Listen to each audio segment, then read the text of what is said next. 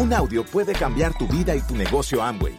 Escucha a los líderes que nos comparten historias de éxito, motivación, enseñanzas y mucho más. Bienvenidos a Audios INA.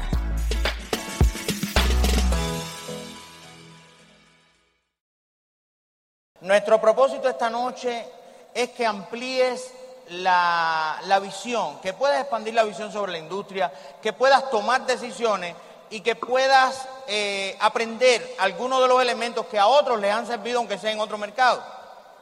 Entonces, eh, hace, un, hace un tiempo estaba leyendo en, en Facebook una, una pregunta que le hacían, una entrevista que le hacían a, a Arnold, el apellido yo no lo sé pronunciar, si tú lo sabes pronunciar, felicidades. Ese mismo. Le hacen una pregunta y le dicen, ¿cuál es la clave del éxito? Y él dijo, la clave del éxito es trabajar por valor. Yo dije, trabajar por valor. Siempre he escuchado hablar del valor del trabajo. No de trabajar por valor. Y me pongo a buscar, a googlear. Porque me decía, este hombre de éxito sabe. Cuando quiso ser Mister Olimpia, lo logró. Después quiso ser una estrella de cine y lo logró. Y después quiso ser gobernador de California y también lo logró. Yo dije, bueno, este hombre no es presidente de los Estados Unidos porque no nació allá.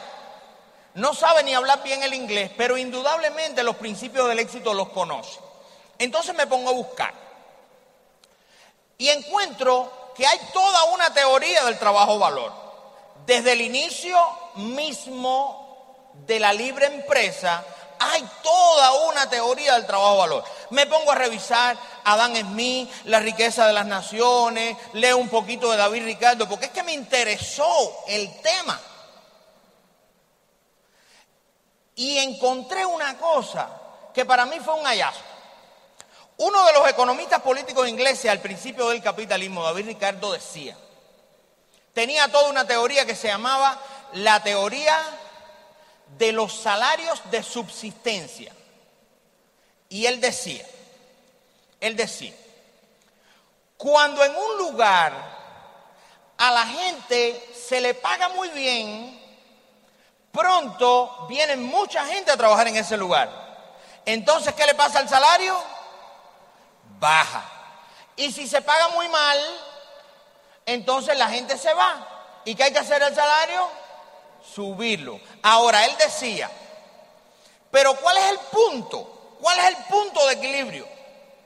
El punto de equilibrio se llama el salario de subsistencia. O sea que por definición, el salario nada más da para sobrevivir. Eso no es que te esté pasando en Colombia, eso no es que pase en los Estados Unidos, eso no es que pase en Inglaterra o en Cuba el salario da únicamente para subsistir porque es un equilibrio natural del mercado. Entonces, el ser humano siempre ha querido aumentar el valor del trabajo. Entonces el ser humano dice, bueno, ¿cómo yo puedo aumentar el valor del trabajo? Bueno, hay uno que se le ocurrió trabajar más. Entonces, cuando las personas trabajan más tiempo, lo único que logran es apalancarse. Vamos a suponer que una persona, en vez de trabajar ocho horas, trabaje 12. Esa persona logró apalancar su esfuerzo por 1.5 ya. Entonces hay gente que dice, no, ni es trabajar más duro, ni es prepararse mejor. Hay que tener un negocio propio, porque en el negocio propio me puedo apalancar en el tiempo de otras personas, me puedo apalancar en el esfuerzo de otras personas. Lo ideal es el negocio propio. Pero ¿qué pasa con el negocio propio? Que muchas veces decimos, soy el primero que llego y soy el último que me voy. El ojo del amo engorda el caballo. ¿Por qué no tratarán mis empleados el negocio como si fuera de ellos? Y mi pregunta es, ¿y por qué tendrían que hacerlo si el negocio no es de ellos? ¿Tú piensas compartir la ganancia con ellos? Entonces, el gran problema de los, em, de los empresarios es que no tienen control de eso porque los empleados trabajan por un sueldo. Ellos no son el dueño del negocio. Aparece ahora un modelo de negocio que te dice, tú auspicias personas que traen a otros. Vamos a suponer que tú tengas personas que tú, que tú hayas auspiciado, digamos, para usar un número, un ejemplo teórico, vamos a suponer que tú hayas auspiciado a 10. Cuando esos 10 traen a 10 cada uno, voy a poner el ejemplo al revés, voy a poner el ejemplo al revés para, para que se entienda bien. En esta convención hay 2.000 personas o 3.000 personas. ¿Ustedes creen que alguien trajo 3.000 personas? No quizás 300 personas trajeron el resto. ¿Pero crees que alguien trajo 300? No. Quizás 30 trajeron 300. ¿Y crees que alguien trajo 30? No, es posible que haya alguien que trajo a 4, 5, 6 o 10 que trajeron 30, que 30 trajeron 300, que trajeron 300 trajeron 1000. Entonces, en este modelo de negocio no existe límite al valor que tu trabajo puede tener. Imagínate que alguien, aquí tenga mil personas, que nada más le dediquen 10 horas a la semana a su negocio. Mil por 10 son 10 mil. ¿Quién puede trabajar 10 mil horas en una semana? Ahora, hay una cosa en esta industria que a mí me llama mucho la atención. Y es que cada elemento de la red, que ni siquiera uno trajo, cada elemento de la red es un empresario. Cada elemento de la red no es un empleado. Cada elemento de la red no es un cliente. Cada elemento de la red es un empresario con la posibilidad de crecer y multiplicarse. Cada elemento de la red es una microempresa. Y eso te pone en una posición completamente ganadora. Una de las cosas que tenemos que aprender en esta industria es que no hay una industria allá afuera donde uno pueda apalancarse más de manera indefinida o infinita o como lo quieras llamar, no existe una empresa donde uno pueda aumentar o multiplicar más el valor del trabajo. No existe. Ahora bien, hay una hay una gráfica, hay una gráfica que ustedes conocen bien porque está muy de moda. Quizás la han visto en el libro la vaca púrpura, quizás lo han visto en los libros de Seth Godin, eh, de o de Simon Sinek. En algunos lugares aparece. Y esa curva se llama la curva de la difusión de las ideas de Moore. ¿Qué es lo que dice esa curva? Esa curva dice que las ideas se propagan mediante una curva toda la vida las grandes empresas han ido por la mayoría. Donde dice mayoría, por la mayoría precoz y la mayoría rezagada. Esos dos, esos dos, esas dos barras del centro son la mayoría.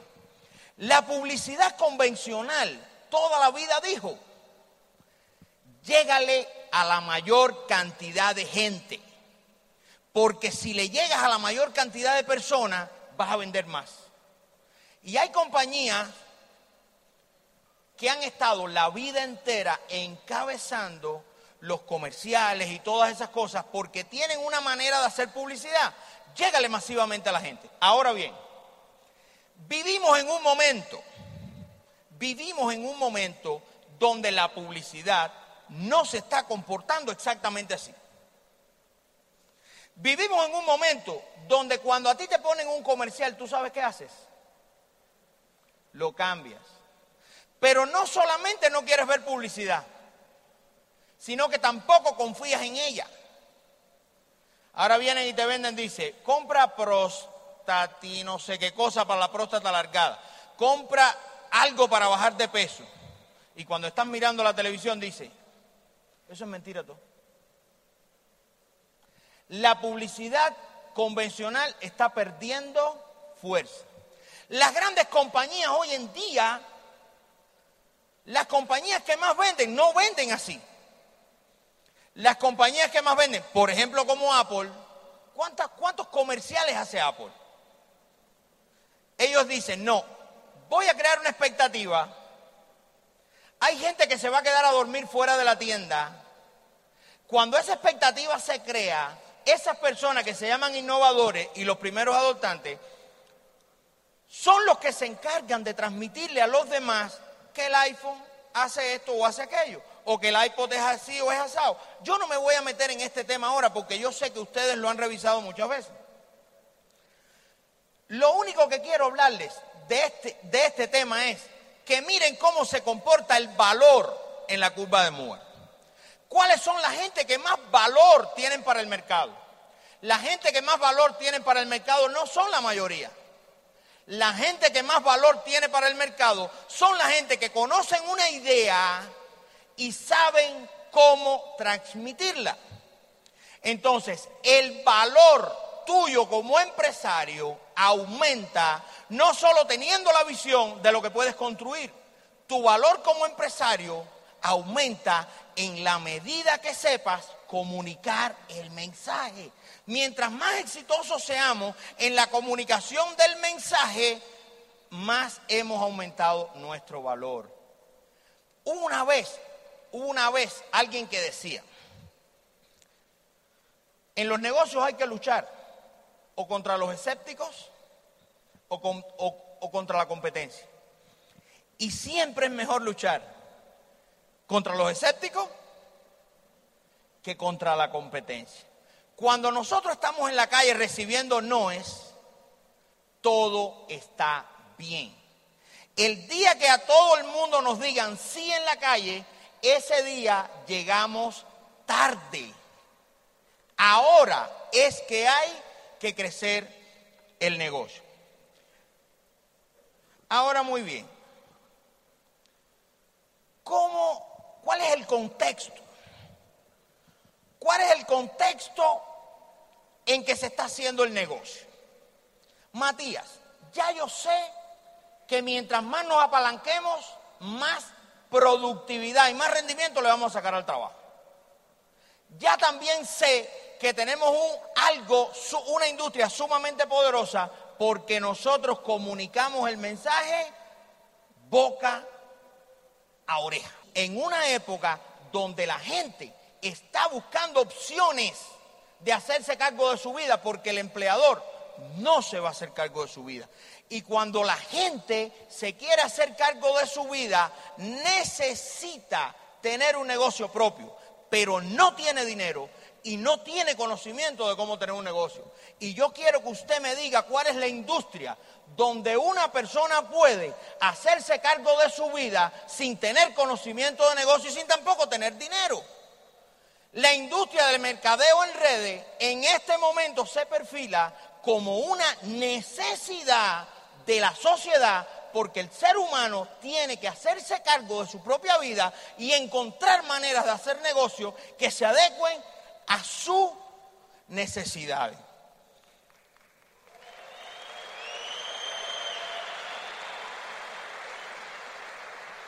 Por otra parte, por otra parte, para los años 50, el que más sabía de un producto, ¿tú sabes quién era? El que lo vendía. Tú ibas a una ferretería y le decías al de la ferretería, yo, ¿ferretería se llama acá? Yo quiero un tornillo roca izquierda. Tú no tenías que saber lo que era un tornillo roca izquierda. Él sabía lo que era un tornillo roca izquierda. Pero después viene la época de las grandes superficies. Y en la época de las grandes superficies, el que tiene que saber del producto no es el que lo vende. Ahora el que tiene que saber del producto, ¿tú sabes quién es? El que lo compra. Pero ¿qué está pasando ahora, ahora, en, e, en, este futuro que ya es presente? ¿Qué está pasando? Que ni sabe del producto el que lo vende. Ni sabe del producto que lo compra, el que lo compra. Porque hay tanta oferta que ahora a mí me dicen, Matías, estás un poco grueso. Debes ir a un supermercado y yo llego al estante y digo, esto dice fat free. Esto dice aquí low, low carb, bajo carbohidrato, no tiene grasa. Esto dice orgánico. Esto dice que no tiene azúcar. Esto dice... Y ahora yo digo, ¿y qué me compro? Como la cucarachita Martini, ¿qué me compraré? Y entonces me viro para la joven que está poniendo los productos ahí le digo, joven, Usted me puede decir de todos estos productos cuál es el que necesito yo. Y tú sabes qué va a hacer ella. Ahora bien, si vivimos en un mercado donde la gente no sabe qué comprar y el que está en los mercados tampoco sabe las opciones, hay un profesional que ese profesional sí sabe lo que tiene en la mano que ese profesional sí puede decirle a una persona lo que tú necesitas es esto. ¿Tú sabes cómo se llama ese profesional? El profesional de la industria del mercadeo en redes. Eso es una realidad, eso es incuestionable. En el negocio no todo es, no todo en la productividad es aumentar la productividad de tu propio círculo. No todo es aumentar la productividad en cuanto a volumen uno tiene que buscar la manera de organizarse. A veces yo he tenido empresarios que me dicen, diamante no sé qué me funciona, que no, no sé qué pasa que el negocio no me funciona. Y yo le digo, mira, vamos a hacer algo muy simple. Vamos a hacer algo muy simple. Toma una agenda. Todos los días, en la mañana. Haz cinco llamadas a empresarios de tu grupo. Haz cinco llamadas a, clientes y a cinco llamadas a prospectos todos los días, lléname esa agenda, dentro de una semana nos vamos a ver. ¿Tú sabes cuál es el resultado? El resultado es que cuando vienen donde mí me dicen, ya tengo uno que va a renovar, ya tengo uno que quiere el plan, ya le voy a dar el plan a uno, tengo uno que me compró tal cosa, o viene el que me dice, no lo pudo hacer y viene con la agenda en blanco. Entonces, a veces la gente no crece más porque no pone la acción o porque pone la acción de manera muy desorganizada. Y uno tiene que aprender a organizarse si quiere multiplicar el valor de su trabajo. Pero otro aspecto no menos importante es la organización de las estructuras. A veces la gente no se estructura bien. Es importante que te sientes con tu equipo de apoyo y le preguntes cómo me puedo estructurar correctamente. Yo quiero maximizar mis ingresos. Otro aspecto muy importante es que aprendas a calcular los cheques, que aprendas a calcular o a, conocer los incentivos del negocio. Porque todo lo que tenga que ver con estructurarse bien, organizarse bien o conocer bien el dinero que hay en el negocio es una manera de aumentar el valor del negocio. Ahora bien, hasta aquí yo he querido transmitirte mi visión. Hasta aquí yo he, yo he querido que tú pienses de esta manera estoy en la industria donde puedo multiplicar más eficientemente el valor de mi trabajo. Estoy no solamente en la industria, sino que estoy en un momento de la historia y en un momento del mercado donde esos negocios tienden a crecer más. Pero no solamente me voy a aprovechar de la mejor industria y de las mejores condiciones del mercado. También estoy con la compañía más importante dentro de la industria, la que más invierte en investigación y desarrollo, la que tiene una proyección hacia el futuro más fuerte, o sea, que estoy apostando a ganar. Estoy tratando de hacer mi negocio de la manera más productiva. Y tienes que saber lo que va a pasar en los próximos años. Pero yo quería tocar dos aspectos del negocio que son no menos importantes a la hora de multiplicar el valor. Vas a tener miles de personas en tu organización si te lo propones. Miles si te lo propones. Pero hay algo que es muy importante y es la capacitación y la educación de esas personas. Cuando uno tiene una empresa de 100, 200, 300, 500 trabajadores, la educación de esa gente corre por cuenta del empresario, del dueño. Cuando tú estás solito sentado en tu silla, la convención te, costó 70 dólares. Pero si traes a 10 personas, ¿tú sabes cuánto te costó? Los mismos 70 dólares. Y si tienes 100 personas aquí, te costó los mismos 70 dólares. En un caso te costó 70 dólares, en otro caso te salió a 7 dólares por empresario, en otro caso te salió a 70 centavos por empresario. Y si tienes mil personas, a 7 centavos.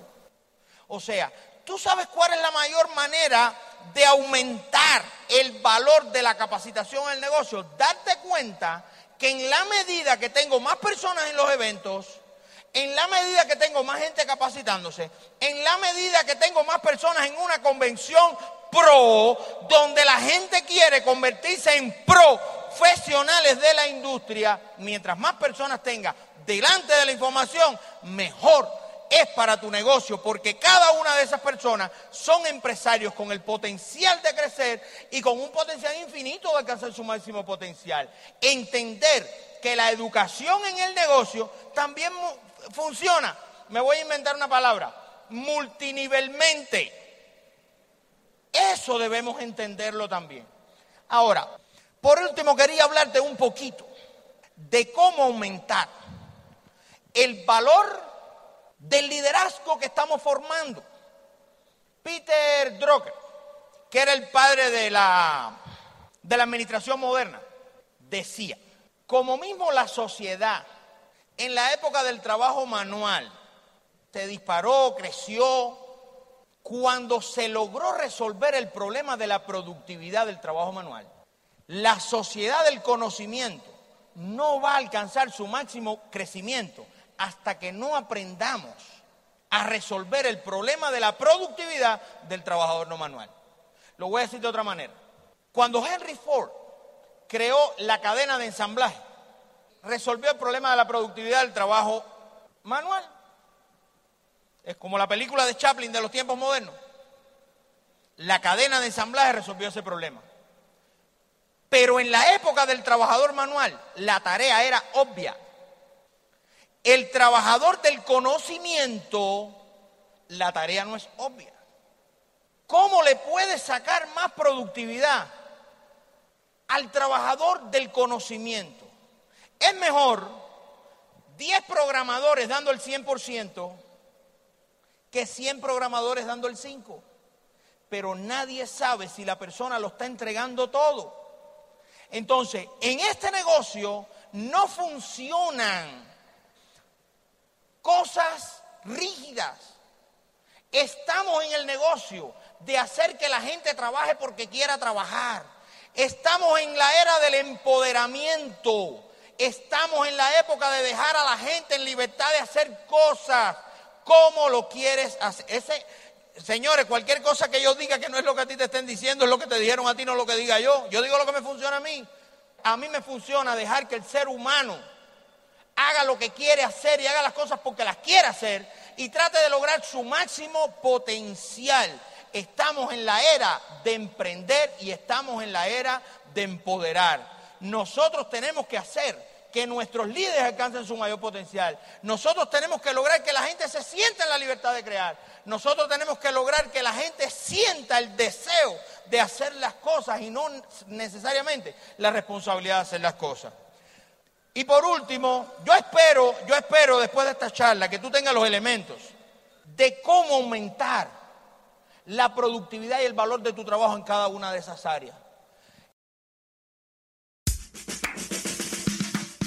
Gracias por escucharnos. Te esperamos en el siguiente Audio INA.